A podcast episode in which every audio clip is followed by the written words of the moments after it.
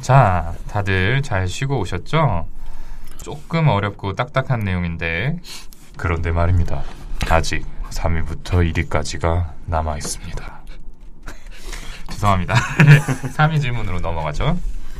네, 3위 질문은 약 마음대로 끊으면 안 되는지 그리고 용량이나 용법을 조절해서 먹는 건 안 되는지라는 내용이네요. 네, 이건 제가 좀 답변 드릴게요. 결론부터 말씀을 드리자면은 마음대로 약을 끊거나 불규칙적으로 복용해서는 안 됩니다. 본인이 조절하는 게 가능한 경우도 일부 있기는 한데 이거는 뭐 뒤에서 말씀을 드릴 것 같고요. 약을 왜 끊으셨냐라고 물어보면 흔하게들 하는 말씀이 효과는 없고 부작용만 있다라고 말씀을 하세요. 근데 우울증 약 같은 경우를 예로 들어보면은 그 효과가 충분히 나타나기까지 최소한 4주 이상은 꾸준하게 약을 복용을 해야 되고 치료가 잘 돼서 증상이 좋아진 후에도 적어도 6개월간은 투약을 유지하다가 주의 깊게 감량을 해야 됩니다. 그렇지 않으면 재발할 확률이 굉장히 높아지죠. 앞에서 정신과 약들이 크게 우울증, 정신증, 불안장애나 불면에 사용하는 것들로 나뉘어진다라고 말씀을 드렸는데 이 중에 불안장애나 불면에 쓰는 약 중 일부를 빼고는 대부분 필요한 투약 기간이 몇 주 또는 몇 개월입니다. 이 기간 중에 효과와 부작용을 평가해서 약의 종류와 용량을 또 맞춰 나가게 되는 거고요. 근데 약을 불규칙하게 복용을 하면은 사람마다 다른 약의 효과나 또 적정 용량 같은 걸 가늠할 수가 없으니까 치료가 어렵게 되겠죠. 네. 그리고 사연자분의 친구는 부작용이 힘들어서 약을 끊었다고 하셨는데 이런 초반의 부작용은 몸이 약에 적응이 되면서 저절로 사라지는 경우가 많이 있어요. 오히려 약을 갑자기 끊게 되면 금단 부작용을 겪을 수가 있습니다.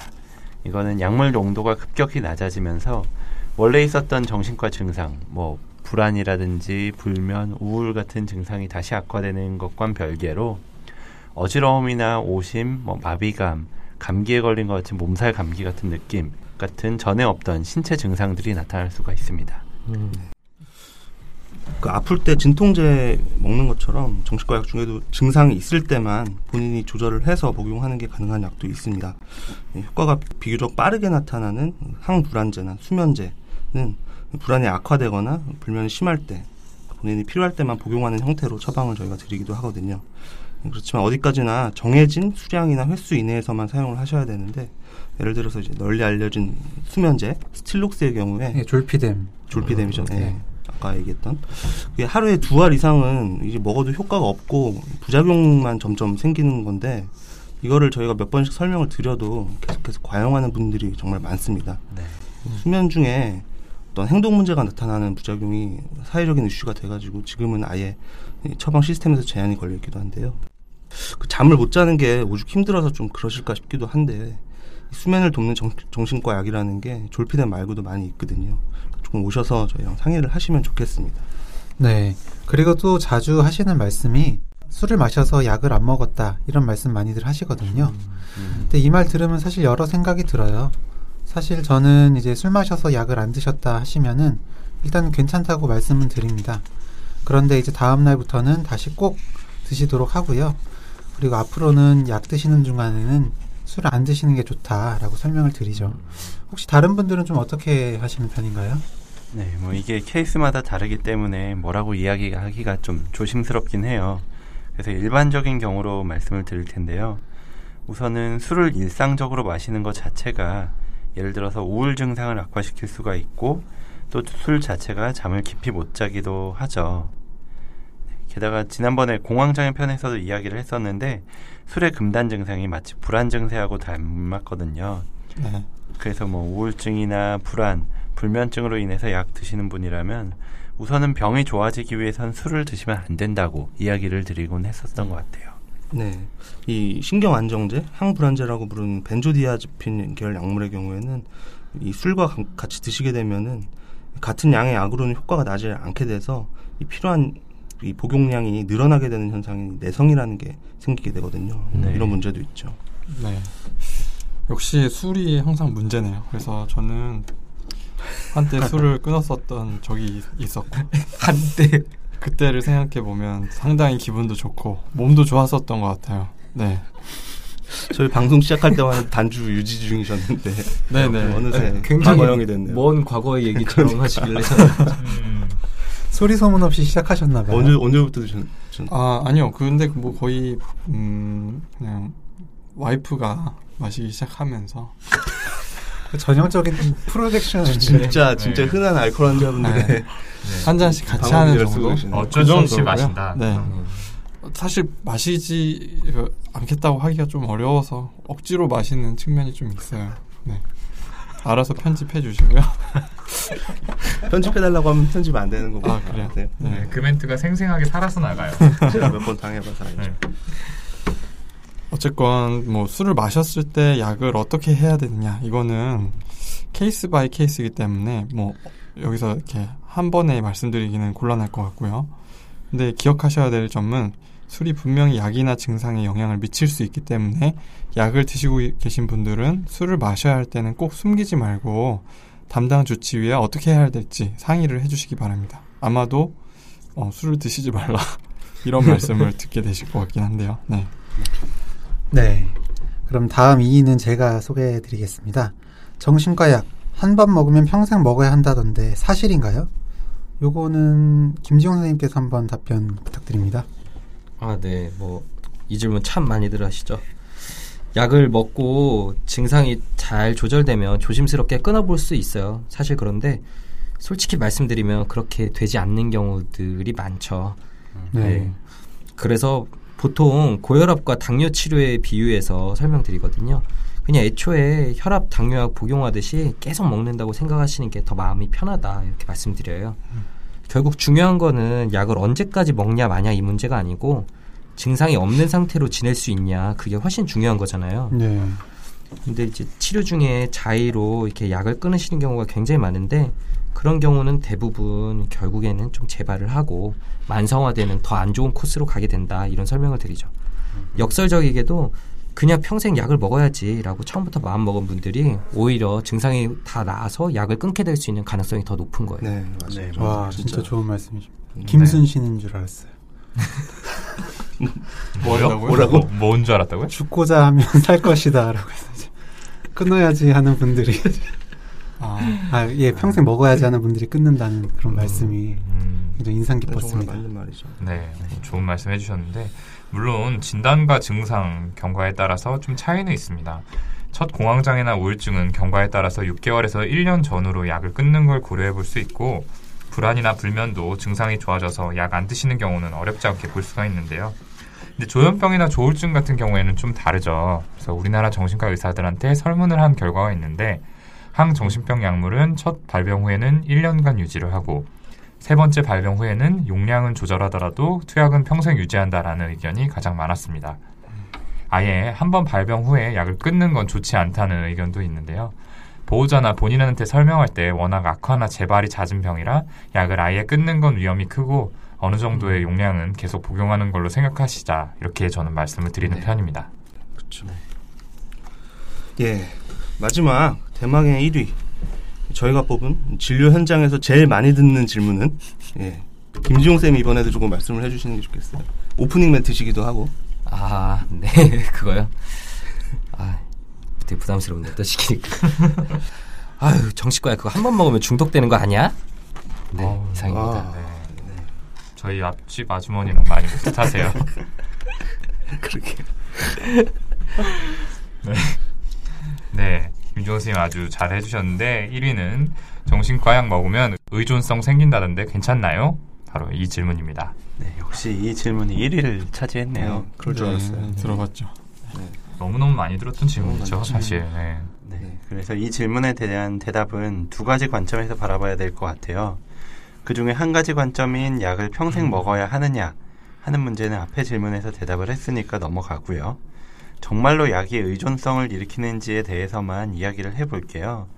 결론부터 이야기하자면 의존성을 일으키는 약물이 실제로 있습니다.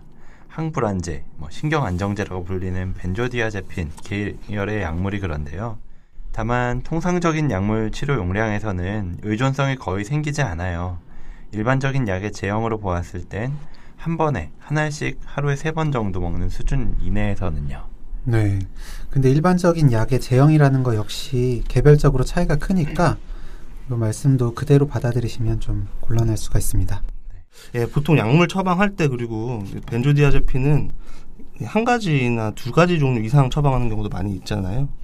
네, 맞아요. 뭐 우연히도 제가 자꾸 술 얘기를 하게 되는데 어, 앞에서 얘기한 것처럼 약 먹고 술도 같이 마시게 되면 내성이라는 게 생기는데요. 그러다 보면 약의 양도 늘어나게 되고 위존성이 생기게 되는 경우도 있어요. 그래서 술을 가급적 줄이시라고 말씀드리는 거고요. 그리고 드물게 기질적으로 그 약물依존 성향이 강한 분들도 있어요. 근데 이제 정신건강의학과 의사들이 항불안제 계열 약을 처방할 때 가장 촉각을 세우는 게 내성이나 의존이 생기지 않는지를 확인하는 거거든요. 또 어떻게 보면은 그 내성이나 의존이 생겼을 때 그걸 치료하는 것도 정신과 의사들이에요. 그런 걸 생각하면 저희들이 항상 주의를 기울이면서 약을 조절한다라는 것을 생각하시고 크게 걱정하시지 않아도 될 것 같아요. 음, 네. 네, 여기까지 정신과 진료 현장에서 자주 듣는 약에 대한 질문 6가지와 그에 대한 답을 알아봤습니다.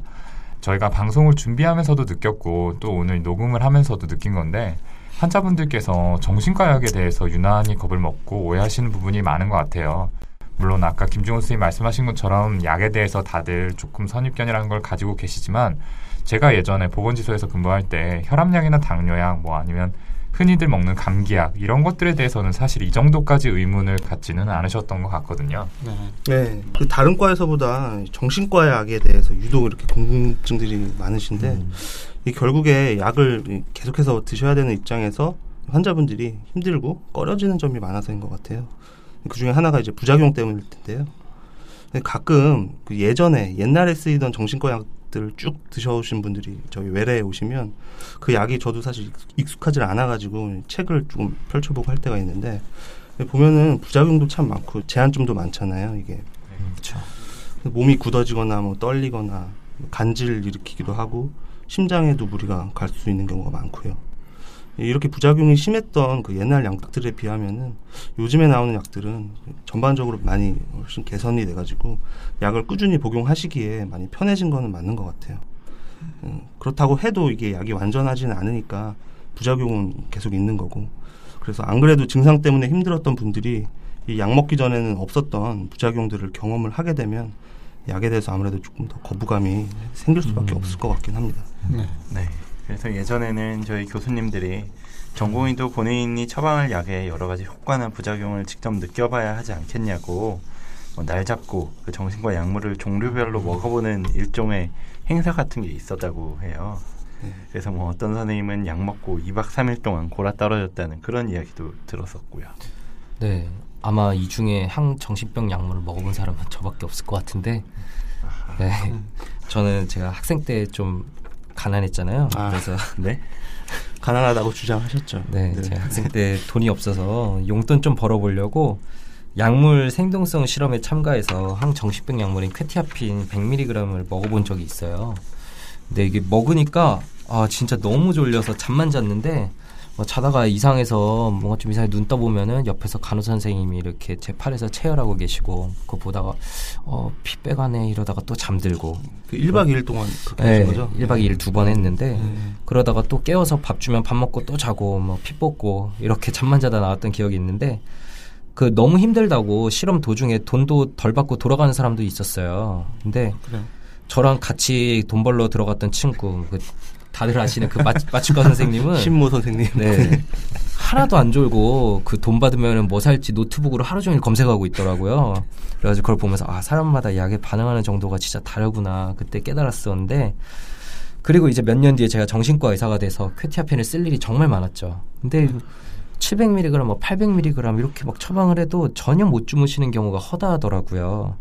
이제 병으로 인해서 호르몬 불균형이 이미 생겨버린 상태라 그런 건데 그 환자분들도 나중에 호전돼서 호르몬 균형이 다시 완전히 맞춰진 상태에서 그 용량을 그대로 드시면 제가 경험했던 것처럼 하루 종일 잠만 주무시게 될 수도 있어요. 그렇죠. 네.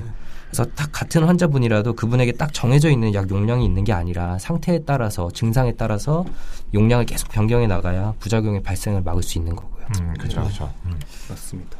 부작용이 생긴 이유 중 하나가 약 먹은 직후에 몸속의 약물 농도가 급격하게 올라가기 때문인데요.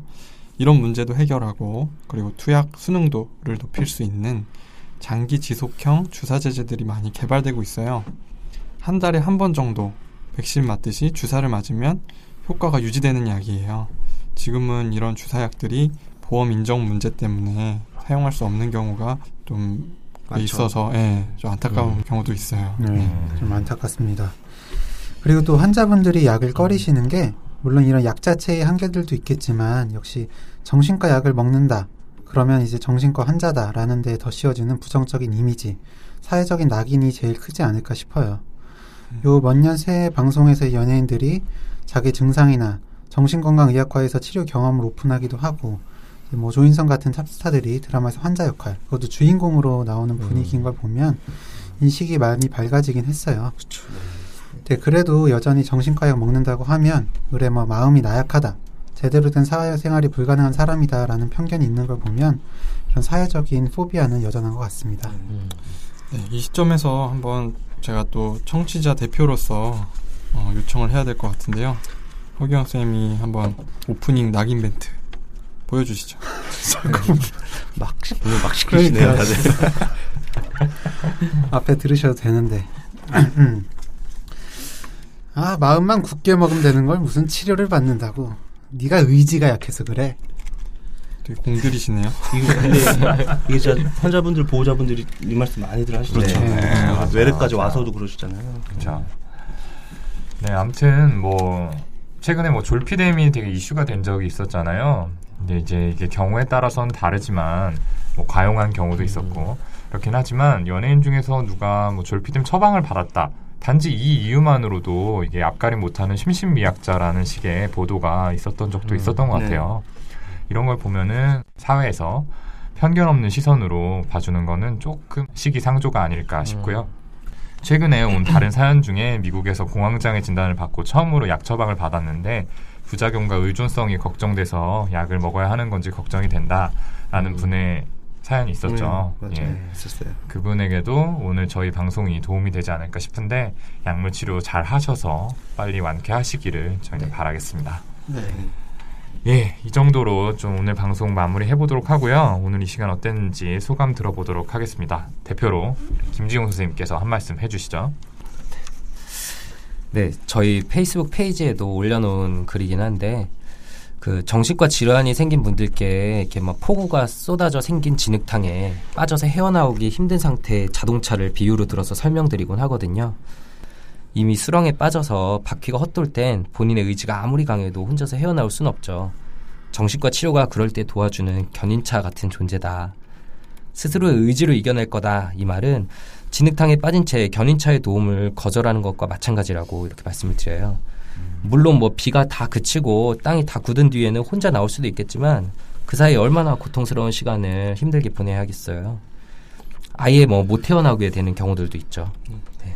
그래서 정신과 치료 그 중에서 특히 약물에 대한 잘못된 선입견 때문에 잘못된 선택을 하시는 일들이 많은데 이런 방송을 통해서 조금이라도 그런 일들이 줄어들었으면 좋지 않을까 이렇게 생각을 합니다. 네. 아, 정말 그랬으면 좋겠습니다. 네, 저희가 드리고 싶은 말을 김지용 선생님이 잘 정리해서 말씀을 해주셨습니다. 오늘 사연 주신 분께 소중한 사연 보내주셔서 감사하다는 말씀을 드리고 싶고요. 사연에서 오늘 방송에 소개되지 않은 추가적으로 궁금해하시는 부분들은 저희가 메일로 답을 드렸으니까 확인해 보시면 좋을 것 같습니다. 자, 이제 마지막으로 우리의 메일 요정, 아. 골뱅이 요정 손정현 선생님께서 골뱅이 요정이 왠지 모르게 불쾌한데요. 아, 왜 불피하죠? 아, 예. 알겠습니다. 좀 몇, 방송하는 동안 몇 가지 요정이 될지 좀 궁금한데 예, 정신과에 대해서 아니면 주변 사람이나 본인의 심리에 대해서 궁금한 점 어떤 것도 좋습니다. 이메일 brainrich 숫자 6 골뱅이 gmail.com b r a i n r i c h 숫자 6 골뱅이 gmail.com으로 보내주시거나 웃지 말아주실래요, 박수님? 네. 페이스북 내부자들 페이지를 통해서 알려주셔도 감사하겠습니다. 네. 손정현 선생님 잘 소개해 주셨습니다. 자, 이걸로 저희 파트 1 정신과의 비밀을 소개합니다. 시간 맞춰보도록 하고요. 저희는 파트 2, 얘 왜 이러는 걸까요? 에서 다시 찾아뵙도록 하겠습니다. 감사합니다. 감사합니다.